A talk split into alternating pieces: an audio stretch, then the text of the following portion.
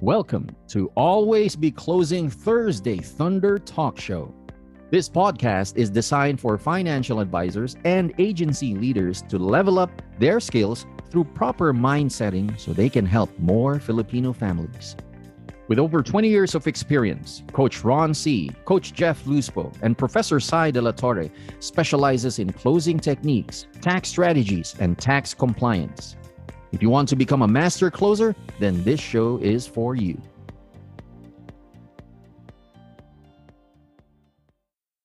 Today, ang topic natin, Coach Jeff, Ron Cy, and Coach Ariel, is how do you do concept selling during this pandemic? And how can we simplify everything for financial advisors? Paano ba natin pwede ma-explain yung mga concepts that can help our financial advisors ma-realize nila yung value of life insurance, health insurance, or whatever services that we are giving. Tama ba? Right, so I believe Coach Ariel can really help us on that. Tama? And ito yung maganda. Tama. No? Ito yung maganda. Aside from giving yung insights ni Coach Ariel, we're gonna make sure that today, mapag-uusapan natin ano yung pwede natin gawin to the next level para to make sure na yung how we present our concepts to our clients talagang value added. That's correct. And this person, si Coach Ariel, he has helped thousands and thousands of financial advisors. And it doesn't matter what color you represent. Tama ba? It doesn't matter what color you represent. If you are willing to learn, Coach Ariel has helped thousands of financial advisors already. Kaya yung vision ni Coach Ariel complements as well the vision na nakita namin ni Coach Ron, ni Professor Cy. Right? And yep. It complements well dun sa belief namin that you don't need to complicate things just to sound convincing or to sound smart or to persuade your clients na mag-sign up or kumuha ng products mo, right? All you need to do is if you simplify everything, ma-appreciate pa ng clients natin. Tama ba? That's right. And that's the reason why we are here. And we are very fortunate tonight kasi si Coach Ariel, he will be sharing a few techniques na nag-work sa kanya at dun sa mga naggumagawa ng system ni Coach Ariel na nakatulong sa mga clients, and right now dito sa ABC community yan din ang gagawin natin, right? So we're very fortunate for that. Fantastic. Thank you so much Coach Ariel for having us. Yeah. And small world pala, no, Prof, no, magkakilala mo yung brother ni ni Coach Ariel. Parehong guwapo eh. Kasi malamang magkamag-anak to. Parehong guwapo tsaka magaling. True na, totoo pala. So, interviewin muna natin si Coach Ariel. Yeah, sige. Para kasi ganun, it's really important na we know some details of the background ni Coach Ariel para mas maintindihan natin saan pa nanggagaling yung pagka-genius niya. Yun.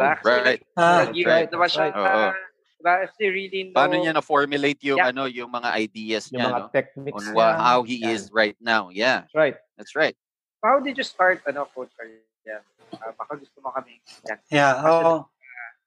Tama, sabihin ko na yung sinabi ni... Thank you for the introduction. You're very kind. Coach Jeff, sinabi mo, di ba, kahit anong color natin. Yun mismo eh, exactly. We may be divided by our affiliation, but we are united in our advocacy. Para isa lang ang advocacy natin. Amazing. Galing. That's right. Galing. So, yung sinabi mo, di ba, sisimple natin. Kasi ang comment nga sa akin ng ibang student, sabi nila, sir, na-appreciate ng client ko sa nag-present daw siya, ganun. Sabi niya, sir, life is complicated na eh, simple yan na lang natin. Na-appreciate nila yung ganun. Kasi kung ikaw, hirap na hirap ka na mag-explain, yung kausap mo, hirap na hirap ka na rin maintindihan. Tama ka doon, Jeff. Tama ka doon. Yeah. So, ang background ko, I used to be a teller sa Far East Bank. Alam mo yung Far East Bank? Naabutan niyo ba yun? Yes, sir. Ako, naabutan ko yun, sir. Far East Bank. Coach Ron, naabutan ba natin? Ayun, no? Hindi, joke lang. Itong maganda sa remote selling, nadadala ko yung mga props ko. So, nadala ko pa yung aking marker dati. Wow! Ayun, kompleto. That's amazing. Diba? I love it. Ang galing talaga ni Sir Ariel. Memories talaga. Dito lang kasi sa aking Nandito lang yan sa aking desperate. At saka ito. Itong parati yan sa poster. Memories ko, yan, ha? Ito parati yan nandito na sa harap ko. Nababasa niyo ba ito? There is danger in the comfort zone. In the comfort zone. That's nice. That's nice. In-apply ko ito kasi nung ano, dati in-invite nyo na ako mag-YouTube. Sabi ko, I'm not comfortable sa ano, video. Kung makikita mo nga yung Facebook page ko, wala akong picture na sarili ko eh. Kasi I'm naturally introvert. Kaya ayoko nung ano, yung may video na gan. Pero kailangan man eh. Sabi ko, kailangan kong lumabas sa aking comfort zone. Kasi kailangan ko mag-adapt. Kasi kung hindi, mag-extinct ako pag hindi ako nag-evolve. I like that idea, sir. Tama po. Tama naman po kayo doon. So yung sinabi mo dati na ano, yung paano ko nakukuha yung aking ideas. Actually, this is the share book. Ito, dito nagsimula yan sa lahat. Sa analyzer. Okay. Ito, analyzer na ito. Inimbento ko ito noong 2002. 2002 ko pag ginagamit ito. No? Nag-evolve na nga siya. Wow. Wow, sir. Oo. Ito, very nice. With this simple device na ito, nakukuha niya, hindi mo na kailangan ng financial calculator, hindi mo kailangan ng iPad or ng laptop. With this simple device, makukumpit na kung magkano yung kailangan niyang income replacement, magkano magiging future value of money pag nag-retire na siya, magkano magiging tuition ng anak niya pag nag-aral siya. Tsaka meron pa siyang... That's amazing. Yeah. Para siyang birth... May family planning pang kasama ito. Aba, oo. Yeah, kasi... So it's very portable din. Oo, kasi... Pag pinakataan ko ng ganito, noong una, bago niya ako makausap, gusto niya ng 4 na anak to, no? Tapos kukumpitin ko, papakita ko, ilan ulit ang mga anak? Nag-iiba na yung buhay niya. Isa na lang. Oo, sabi, shih tzu na lang daw. Shih tzu na lang. Mas mura. Oh. Ito yung mga ano ko rito. Ito mga ninja moves ko rito, sabihin ko. Rand, gusto mo ba makita yung future mo? Kasi mukha siyang feng shui, di ba? Gusto mo makita ang future mo. So, don't worry, I will not read your mind. I will give you peace of mind. Ayun. Wow, that's amazing. Ang gandang tagline nun, ha? Right. That's good. It injects curiosity. Naitanong mo kung saan ko kinukuha yung idea, no? Yes, sir. Alam mo nung dinevelop ko ito, mga 2 years ko kasing dinesign siya. Tapos, nung nagawa na siya, minsan tinitignan ko siyang ganyan, sabi ko, paano ko ginawa ito? Kasi yun nga, nung naalala ko tuloy yung tinanong mo sa ano ko nakuha ng inspiration. Nag-alpha level ako eh. Kasi meditation. Okay. I go to my alpha level. Alam mo, naka-experience pa kayo na gano'n. Yung talagang deep state na. Pagka para ako naka-tune in sa idea. Kasi idea nandyan na sa ano eh. Nasa... Okay. Space lang eh. Space lang, sir. Parang naka-tune in sa right channel niya. Okay. Tapos nung habang ginagawa ko yan, katabi ko yung parati sa bed ko. Meron akong notebook. Okay. Tapos idea, sulat na ganyan. Sabi sulat ko, agad. Okay. Sabi ko, may gusto akong solusyon na gawin. Paano ko gagawin na ganito? In the middle of the night talaga may darating. Susulat ko siya na ganito. Sulat agad. Galing, sir, ha? That's amazing.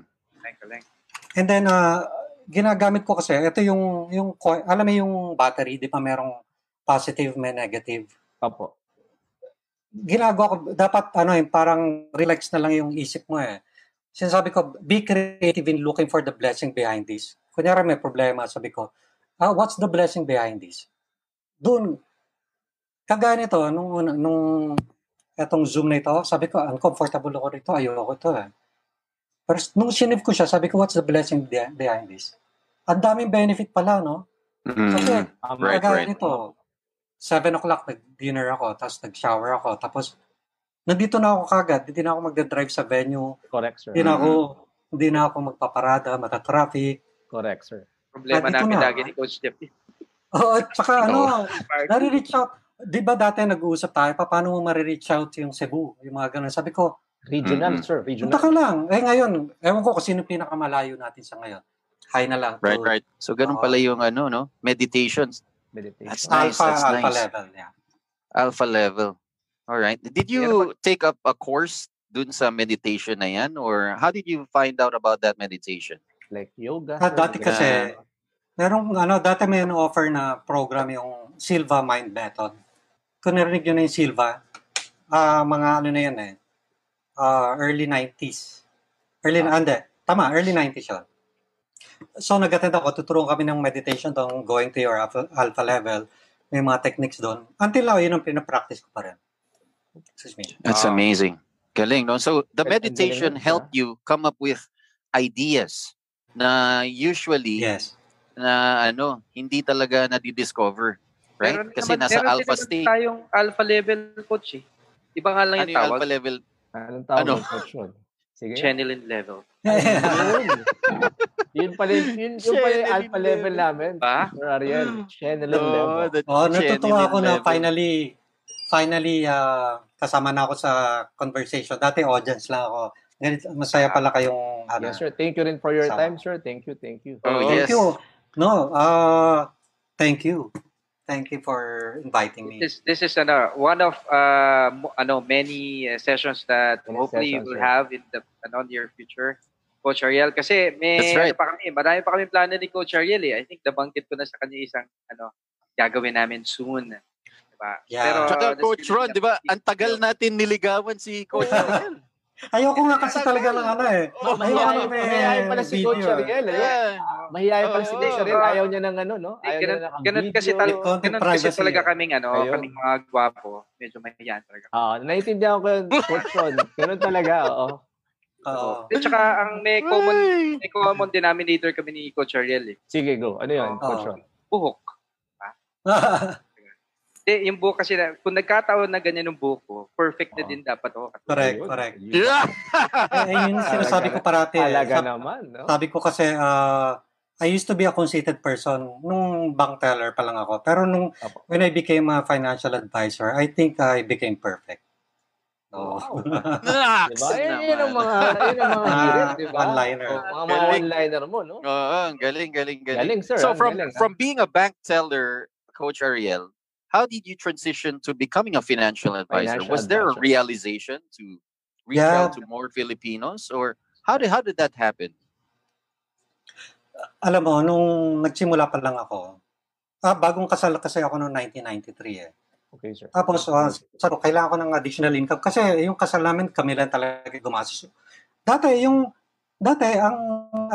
thinking ng tao, mag-asawa lang, no? Pag kinasal ka na, wala nang plano kung saan ka titira the following day. Objective lang namin, ikasal ka. So, nung kinasal kami, nung pagtapos ng honeymoon, sabi ko, saan tayo titira? Doon muna tayo sa inyo, or ano? Kasi 26 years lang ako niya. So, nung after, a week, sabi ko, parang kailangan ko ng income eh. Kasi dati nung teller, parang happy-go-lucky lang eh. Pagkadating ng income, expense kagad. Yeah. Oo. Mm-hmm. And then one time, ito yung life-changing moment sa akin. Merong habang nagteteller ako, may nag-approach sa akin na isang person. Sabi, in-offerin ako ng card. Tapos from the Yellow Company nga. Tapos, nung night na yon, nag-isip-isip kami. Sabi ko, parang gusto kong mag-advise for The following day, tinawagan ko yun. Sabi ko, paano ba mag-join dyan? Walk-in ako. Yeah, nag-apply ako. Financial advisor. Talaga, wala akong idea kung ano yung ginagawa ng financial advisor. Lakas doble talaga, sir, no? So, advisor.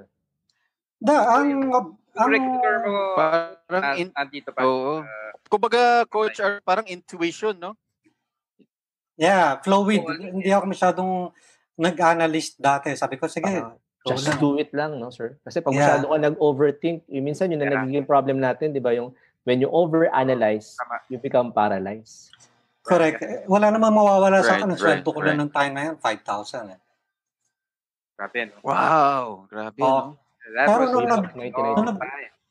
nung nag-full-time ako, alam mo yung income ko ng 1 year as a full-time teller, nagagawa ko ng 1 month as a part-time advisor. Wow! Sabi after a year, nag-full-time na ako. Yun. Right. Very inspirational. Grabe. Galing. Very nice. Dira coaches yung from diba yung being secured sa pagiging empleyado bigla mo advisor nga diba so that's really something sabihin talagang there's a need probably there's a diba an emotional need na kailangan ma-satisfy and diba? And most of, diba, all of our decisions kasi are based on emotions eh. Tama ba? No? Correct, Coach Ron. Correct. Yes. Kahit pa gaano ka-logical ng isang bagay, kahit na gaano ka-obvious, pero really, it's really emotions that yes. Makes us decide on. So yan, I think ano, no? What I really admire dun kay Coach Ariel, no? One time, nung sinabi niya sa atin, Coach Jeff, naalala ko pa to, Coach Ariel, eh, sinabi mo na, alam mo, one thing I really like, both of you, you started right away without even thinking it's perfect. Diba? So, right. I think that's one of the things then we have to do as financial advisors. Kasi, diba, it doesn't have to be perfect right away. Diba? So, kailangan hindi tayo na natatakot pagkamali. Ready, fire, aim. Mm-hmm. Right, always a work in progress, Coach Ron. Yeah, yeah. Right, so, right. Because that's how you learn. That's right? How we make learn. Mistakes. That's how, learn. Oh, that's how you actually learn. Galing. Hey, Coach Ariel. Yeah. Kwento ko lang yung para mawala, baka mawala yung flow, no? Sinabi mo, ayun ang tamang recipe talaga. 2 parts emotion, 1 part logic. Huwag ka masyadong technical kasi ang tao nagde-decide sila mostly sa emotion eh. Tapos, ito yung sinasabi ko na initially ang intention ko nung nag-join ako ng insurance industry, ang goal ko talaga, kumita ng pera. Pero lately, na-realize ko ano yung ibig sabihin ng goal sa purpose. Yung goal, di ba, sa sample kay analogy ng bubuyog. Yung bubuyog, ano ba ang goal nila? Di ba sinabi ng Queen Bee na, sige, you get nectar para makagawa ng honey. That's the goal. Mm-hmm. Paano ba sila kumukuha ng nectar? Di ba, they go from one flower to another, no? Pero by doing that, ano na nangyayari? Di ba napapollinate nila yung flower? Yes, sir. That's the purpose. Yeah. Okay. So, iba yung goal sa purpose. Ako, initially, ang goal ko, to earn money. Pero ang purpose ko pala, to help. Yun pala, ang dami ko pala na-protecta ng families. Mm-hmm. To protect. Yun naman pala ang purpose, sir. Tapos yung sinabi mo kanina, yung wag ka mag-analyze. Paborito kong term ito, yung ready, fire, aim. Pag may naisip kang idea, ready, fire, aim. Mag-ready ka muna. And then, yung fire na kagad.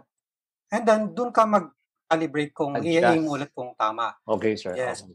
Kaya ang tawag ko dito parate, version 1. Version 1. Gagawin ko na kagad. Sige, ginawa ko nung dati kung makikita mo yung version 1 nitong past 20, ang pangit talaga eh. Talagang parang project ng bata. Pero that's my version 1. Okay. Pero version 1 is better than version 9. Parati kong sinasabi. Right. Oh, nice. That's right. Nice. I like that. Ang ganda ng Coach Jeff, ha? Ang ganda nun. Galing. Mm-hmm. Ang daming quotable quotes ni Coach Ariel, no? Na something na magagamit talaga and very easy to retain. Diba? Yeah. Very easy to remember, very easy to recall. The same time, magigets ka agad ng financial advisor na, ganun pala. Galing. I like yung term na, ready, fire, aim. Yan. Diba? Yung ginagawa namin, sir, ngayon, nag-i-improve kami sa ginagawa namin. But bottom line, we are enjoying and we're loving what we're doing. Kasi kung ready ka ng ready, aim ka ng aim, wala, hindi ka natapos na, nag-evolve na yung industry, hindi ka na nakakita. Tama po. Ako, to get the ball start rolling, no? Di ba, we're into concept selling, tama? So ako parang kung ihahantulad ko yung ready, fire, aim, para kang alam mo yung parang pang naligo ka at ang gamit mo tabo, tama? Ibig sabihin, yung unang buhos, malamig. Yung malamig, di ba? So, tama. Di ba? Ang ginawa mo, itapon mo na lang yung unang buhos. Iwasan mo, or iwasan mo, di ba? Iwasan mo, di ba? I mean, you have to get rid of the first try kaagad para meron ka ng baseline. Correct. Of where you are para you can easily improve. Tama ba? So, yan. Yan yung mga fantastic learnings natin. So, yan. Game na tayo. So, correct. Coach, dito sa kasi challenge talaga natin how to explain concepts. There are people who are more into product selling. Tama ba, Coach? I'm sure you'll agree. Yeah. That's the reason why we're here as coaches. Kasi nga, we want to veer away from being a product seller into a needs selling, diba? Needs-based selling. Diba? And concepts, stories are really a great tool to make sure na maintindihan tayo. Tama ba? Yan. And right now, Coach Ariel, meron ka ba mga bagong concepts na kasi 'di ba doon sa Ask 20 tools mo, ang dami, 'di ba? Pero meron ba nag-evolve 'yan? Right. Especially those dun din sa mga hindi pa nakaka-attend ng Ask 20, this is their opportunity now to learn. It's a sneak peek for them. What is the Ask 20 system? What makes it different from the usual product selling? Tama? Kasi ang tagline ni Coach Ariel is stop selling, start sharing. Right? So that's something amazing na mabublown away yung mga financial advisors. Okay. So I don't need to sell. How do I not sell? Tama ba? Kasi usually product selling talaga eh. Yun ang nangyayari. Right, so can you explain more on how do you do that, Coach Ariel, na instead of selling your products, you just share those concepts para maintindihan lalo nila? Yeah, thank you. Nakikita niyo ba ito yung nakasulat dito? Yes, sir.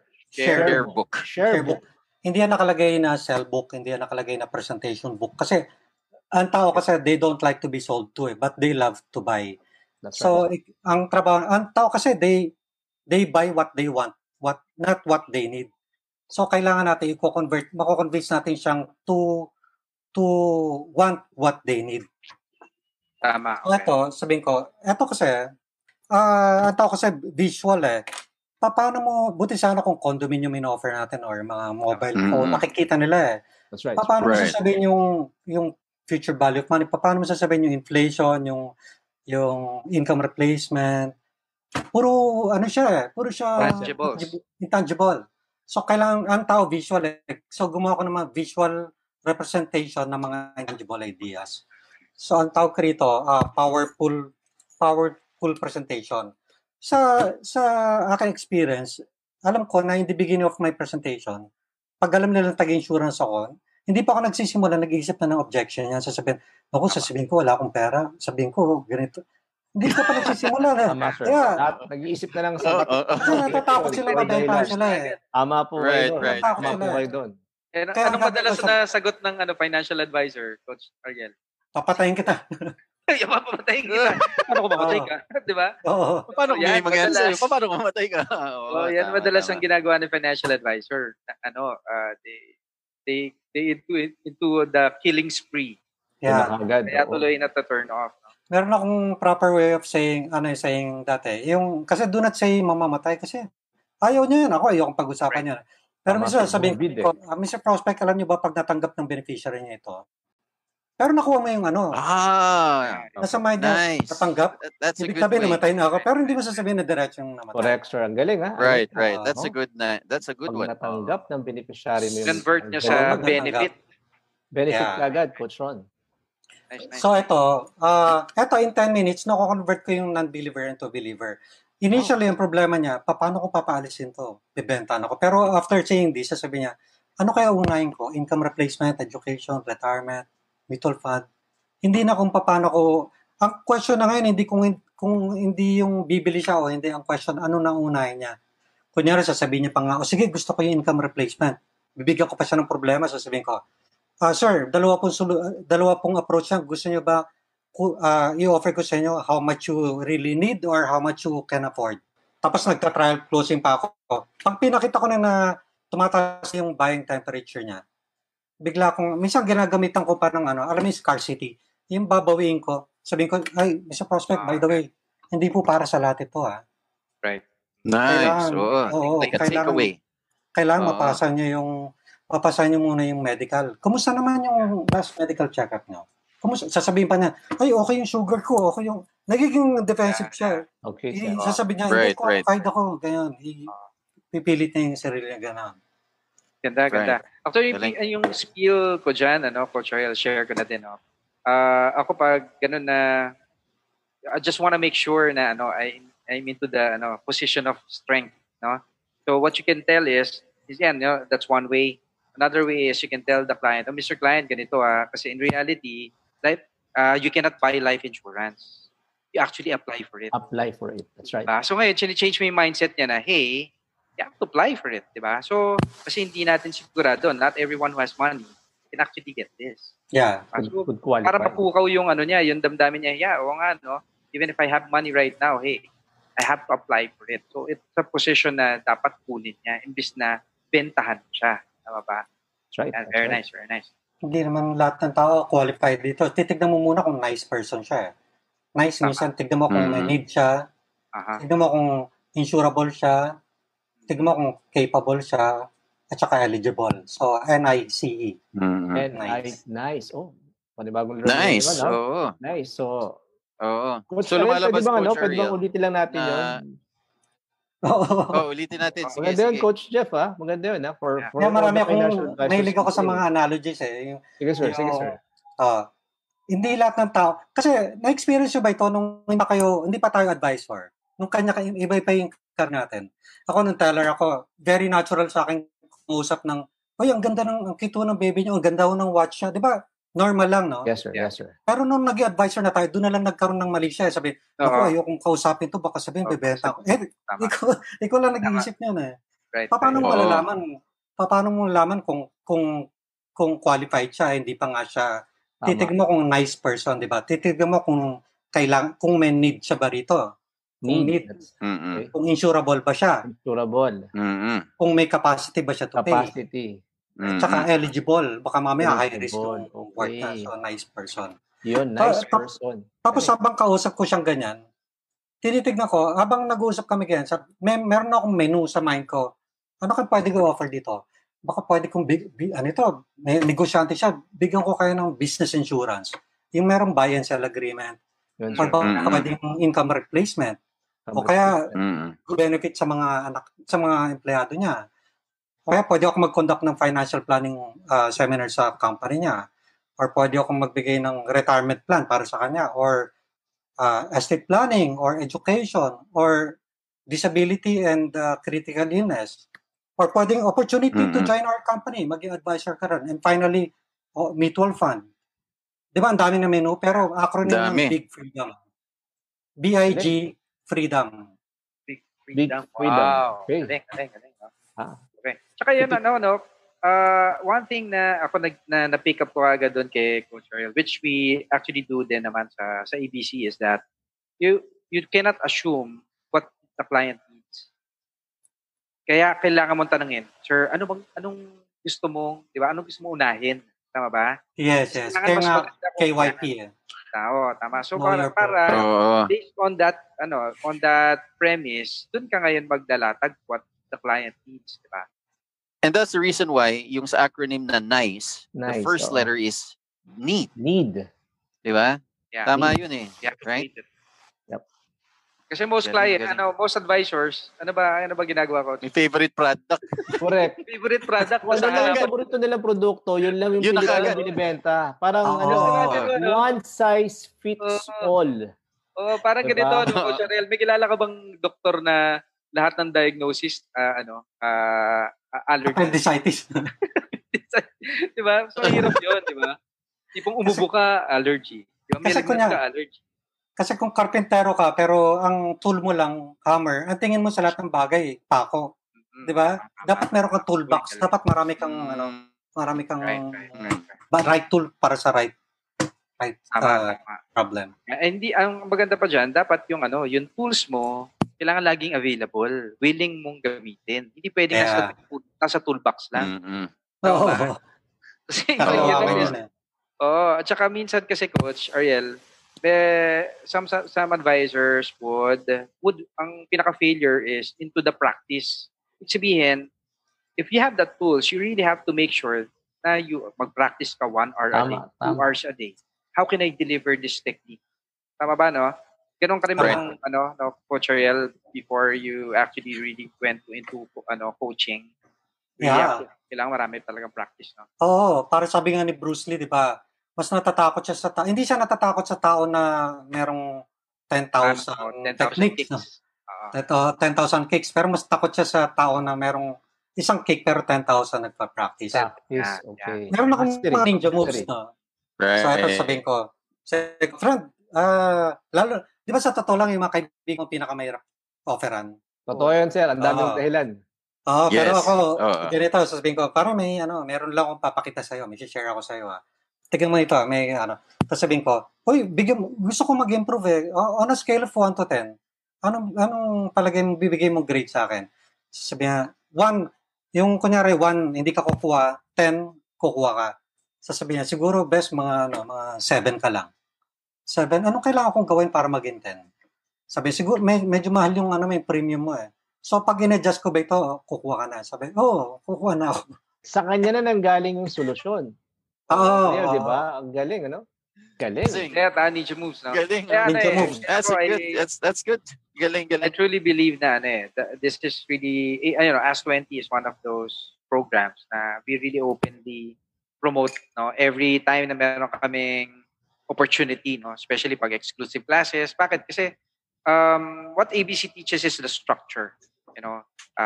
There's a structure kasi importante din yung may structure, di ba? Pero within the structure, you have to know the techniques, di ba? And hindi tayo pwedeng one-trick pony. Hindi tayo pwedeng, isa lang yung alam na closing, isa lang yung alam na way of communicating, di ba? You really have to make sure what, ano ba yung nag-work sa akin? Tama ba? Kasi may personality pa din yan, di ba? So, I believe the ABC system really works well with us 20. Kasi, marami kaming naging estudyante. Siyempre, estudyante mo rin. Si Marlo Flores. It complements kasi, It complements. Yeah. So, si Marlo Flores is one of them, di ba? One of your MDRT and tsaka ambassador ng, Ask 20. Yeah. And, he's also really one of our, parang avid na, na parang lahat ng advisors niya, gusto rin niya mag-ABC, So I think that's that's really one of those things that complements altogether. Yan. So Coach, ano ba yung mga pwede nating i-share na concepts on for pandemic? Para okay. Sure, sige. Thank you for promoting mo sa mga talks nyo. Actually, kayo rin isa kayo sa slide ko na after my presentation, sasabihin ko, by the way guys, i-flex ko lang yung dalawa kong kaibigan na. Tatlo nga ito pa nga si Prof. Nice. Sabi ko. Thank you. Yeah, sabi ko, alam mo guys, hindi naman tayo kumikita by presenting lang Kulang yung kulang yung cycle, dapat kukumpletohin mo. Dapat may closing ka. Hindi naman puro presenting ka lang, dapat may closing ka. Correct, sir. Introduce ko sa inyo itong tatlong guys na ito na ang forte nila, closing. Meron silang art and science of closing. May kasamang NLP yun. May kasamang mga funny anecdotes. Tsaka yung mga strategy, may mga workbook pa kayo. Tapos yun. Thank you for endorsing me and endorsing kayo. At itinatawag na si Eugene. Yes. Thank you, Mr. Ariel. Thank you. And then, it's our really pleasure to do that. Coach, wala tayong scarcity mentality. Correct, sir. Tama yan. Yeah. So, i-share ko ito yung tinatawag ko na iPad. iPad means, mahilig ako sa mga icons Kasi, out of sight, out of mind, kaya meron akong mga, remind dito Kunyari, sabi ko, uy, ganitong senaryo. Biglang maalala ko sa picture ko, ano ba ma-associate ko dito? So, I use icons in my presentations, by using analogies at saka disturbing questions. Kaya ang pangalan niya, IPAD. iPad. Icons for presentations by using analogies and disturbing questions. Galing. So, sample lang natin Punong-puno talaga tonight. Ito paborito ko pala. Every time na mayroong objection, sinasabi ko parati muna, I do not disagree. Huwag kayong magdi-disagree kasi pag disagree ka, magiging kalaban kayo. Tama, sir. Tama. You do not argue with the client. Oo. Sir, hindi tayo magkalaban. Tatabihan ko siyang ganyan. Sir, magkakampi tayo. Ito yung kalaban natin. Di ba? Huwag kayong magdi-disagree. Sabi mo na, sir, ginagamit ako ng feel, felt, found. So, sir, you are right. That's why I'm here. Tapos, in between, meron ka ng mga feel, felt, found doon. Like, kunyari, magre-remote selling ka, sabi mo, uy, taga pare, may pandemic nga ngayon walang pera ngayon walang income, pero tuloy-tuloy yung expense. So I go, sir, you are right. That's why I'm here. Di ba? Anong feeling mo ng pandemic? Parang actually preview ito ng ating magiging reality in the future. Kita mo, imagine nyo, walang income pero tuloy-tuloy ang expense. Ganun po yung preview ng retirement. Eh, or kunyari, biglang nawala yung... Ngayon nga na may income kayo, medyo struggle kayo eh. What more kung nawala pa yung income na yon? That's right. Kasi kung ano yung pinakamatindi niyang objection, is parang Aikido, ibibigay ko yung kung sabihin ko, kung ano yung pinakamatindi mong objection, kung ano yung pinaka-excuse mo, gawin natin pinakamatinding son kung forgetting this. Kanyari sabi, Ariel, wala akong pambayad kasi may COVID eh, baka maubos ang cash, kailangan may cash. Sabihin ko, sir, you are right, that's why I'm here. Kasi, pero what more, what if maging permanent po yung loss? Mas maano, what if, kaya ako nandito, what if magkaroon ng second wave, third wave? Naka-prepare na tayo. Right, eh, right. Ito sa concept. At saka yung PUI. PUI.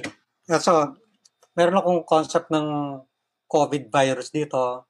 Nasa bagong iPad yung COVID virus. Tapos PUI, person under investigation. Pag sinabi niya, Ariel, hindi ko kailangan, wala naman akong sakit. Sabi ko, sir, you are right. That's why I'm here. Kasi alam niyo ba, pag nag-PUI na, hindi na ma-approve dito.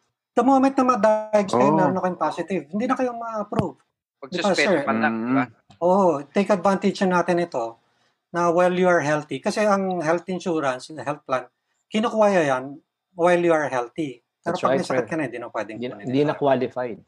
So kasi, Coach Ariel, para hindi lang mawala yung thought, yung thought ko dun sa ano. Gusto ko lang at least ma-reiterate yung ginawa mo kanina. No, kasi normal yun ngayon, di ba? Bibigyan ka ng problema. Actually, ikaw ang binibentahan. Ilan mo na pagbibenta sa atin, di ba? Bentahan ka ng problema na wala akong cash ngayon, wala akong trabaho ngayon, paano to, paano yan, tama? Pero ako, I always believe, di ba? We always believe that money is not an objection. It is a condition. It's a condition. Tama? And most people, when they say they don't have money, hindi ibig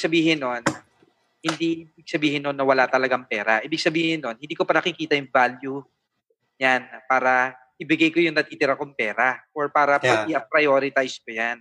Correct, so, anong ginawa ni Coach Ariel kanina? Hindi niya kinain yung excuse. Ang ginawa niya, binigyan niya ng mas malaking problema, which is the bigger picture. So, financial advisors, hindi tayo pwede maging detached. Kasi Coach Ariel, mahirap is pag maawain tayo sa kliyente, talo ka. Di ba? Talo ka kaagad, no? So, hindi pwedeng sige po, technique tayo, no? Tama. Really have to make sure na you turn it around by giving them the bigger picture, the bigger problem. That's true. Coach Jeff, that's right. Ang maganda dun sa ginawa ni Coach Ariel is you agree first and then you state your point. You agree. That's right. You agree first, then you state your point. Para maramdaman ng client magkakampi kami. Correct. Tama? Correct. So that's what I like about dun sa technique ni Coach Ariel. Yeah. Kasi Coach Ariel, bago mo ituloy, actually, pare, magkaibaliktad kayo ng asawa ko. Kasi yung asawa ko, kukontra muna. Ay, pero kahit ko kukontra, mamaya gagawin niya din, ayaw na lang tanggapin. Diba? May tabutin din. So, ganun talaga mga asawa eh, para nang makakontra, diba? Sabi ko nga, alam mo ba, hanap ako si Superman eh. Sabi, talaga eh, ako, kryptonite. Kryptonite, okay. Ayan, yeah. Shout out sa mga asawa namin, diba? Yan, yung mga nakikinig ko at mga nanonood. Mahal ko yan, ayan. Love ko yan. Ayan, mga mahal sa buhay.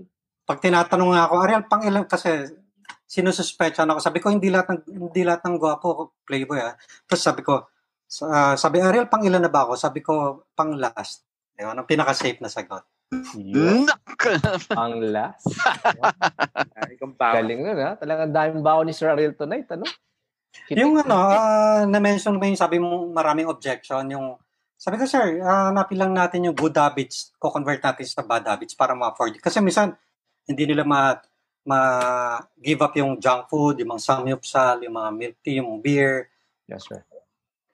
Diba? Tapos tatanungin ko, sir, kunyari, nagkaroon ng kakailanganin ng member ng family. Ito, handling objection na ito. Pagka binibigyan ko rin siya ng disturbing questions. Sabihin ko, sa prospect, sabihin ko, paano kunyari isang member ng family mo kailanganin ng blood transfusion? Are you willing to give your blood? Alam mo, sasabihin niya, hindi lang blood, ibibigay ko yung buhay ko sa kanya. Really? Really, sir? Really? Sir, but ito pong premium na ito, hindi niyo maibigay ito. Kung yung blood, yung buhay nyo, kaya nyo bigay, pero itong premium na ito, hindi nyo mag-give up para masimulan natin ito. Oh. Sa pool tuloy, di ba? Sa pool. Sa pool. Talaga. So it's actually a setup, di ba? I mean, yeah, those are leading questions. Papakamot yung client, oo nga. No? Diba, parang, parang ano, Coach tama. Jeff, Coach Ron, chess. Sige na nga. Oo. Oh. Yeah, it's like a chess game. Kailangan masakta natin sila ng konti sa disturbing questions para ma-prevent natin sila sa actual pain in the future. Correct. I like that. Mas safe yung Coach Ariel, yung sinasabi mong pain. Ang analogy ko kasi dyan is, ang mga doktor, pag nagpa-check up ka dyan, hindi ka lang yan titingnan. Pipindutin kung ano yung masakit sa'yo. Correct. Tama ba? Pag may pilay ka, sinabi sa'yo na, Dok, masakit kasi yan. Ang gagawin niya, pipindutin niya yun. Kasi bago siya magreseta, I want to make sure na masakit yan. So, it's the same thing as financial advisors. Bago tayo magreseta, bago tayo mag-diagnose or mag-offer, really have to make sure, di ba, pasakitin, bigyan muna natin ng malaking problema. So, they will look for the solution. Correct. Yeah. Meron pa. Yan. So, meron akong icon ng 6, nakalagay 6. So, Mr. Prospect, it is not the obligation of the government or your barangay to shoulder your expense, your income. Di ba, yung iba umaasa sa ayuda. Correct. So, dapat meron kayong 6 months, 6 months na backup fund. Sabi ko, sir, it's not the obligation of your barangay. Minsan, complain kayo ng complain. Hindi naman nila problema yun. Correct po. Tama po. Yeah. And, yan, maganda. So, yun. Ano pang concepts? Ikaw, Coach Jeff, ano ba yung usual concepts na tinuturo natin applicable for the pandemic? Pagdating naman sa pandemic, inaano naman natin yan eh.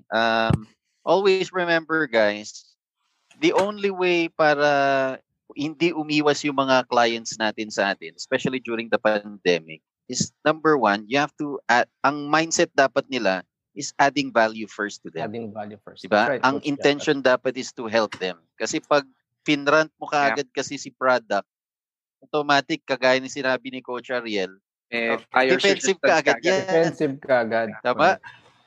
Oo, may buyer's resistance kaagad. No? Kaya nagustuhan ko yung Ask 20 system ni Coach Ariel. Kasi pag nakita yung share book na yan, it's non-threatening. Rather than showing the entire company mo, nandiyan yung product, details, lahat, nag-detailing ka na sa client. Tapos naka-uniform ka pa. Yung kliyente mo, patas na patas yung defenses niya. Ano ba ito? Naka-uniform ka pa, di ba? Oo. Pero, right.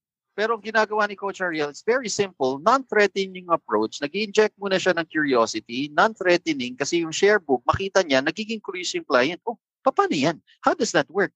And then, if you see the share book, pag nakita mo na yun, when you turn each page, it can actually help you explain different concepts in explaining financial planning. From different stages of your client's life. Tama?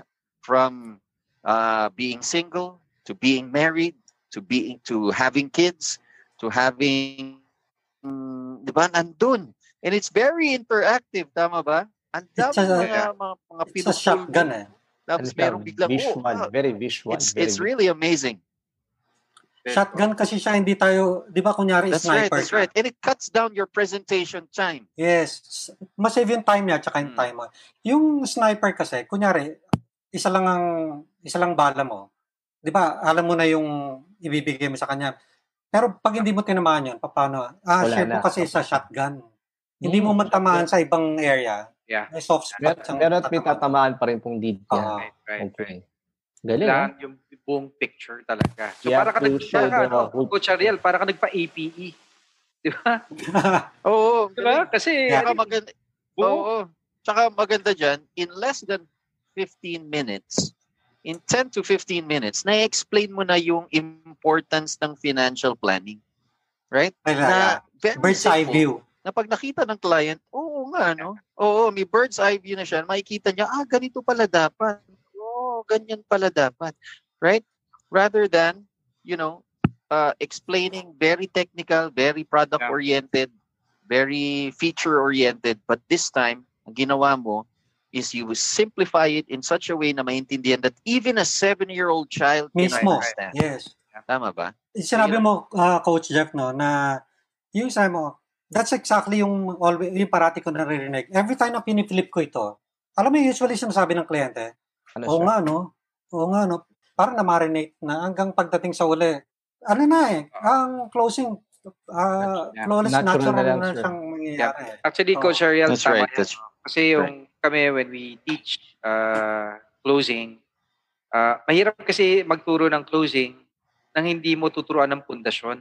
Tama? Ano yung pundasyon right, ng presentation?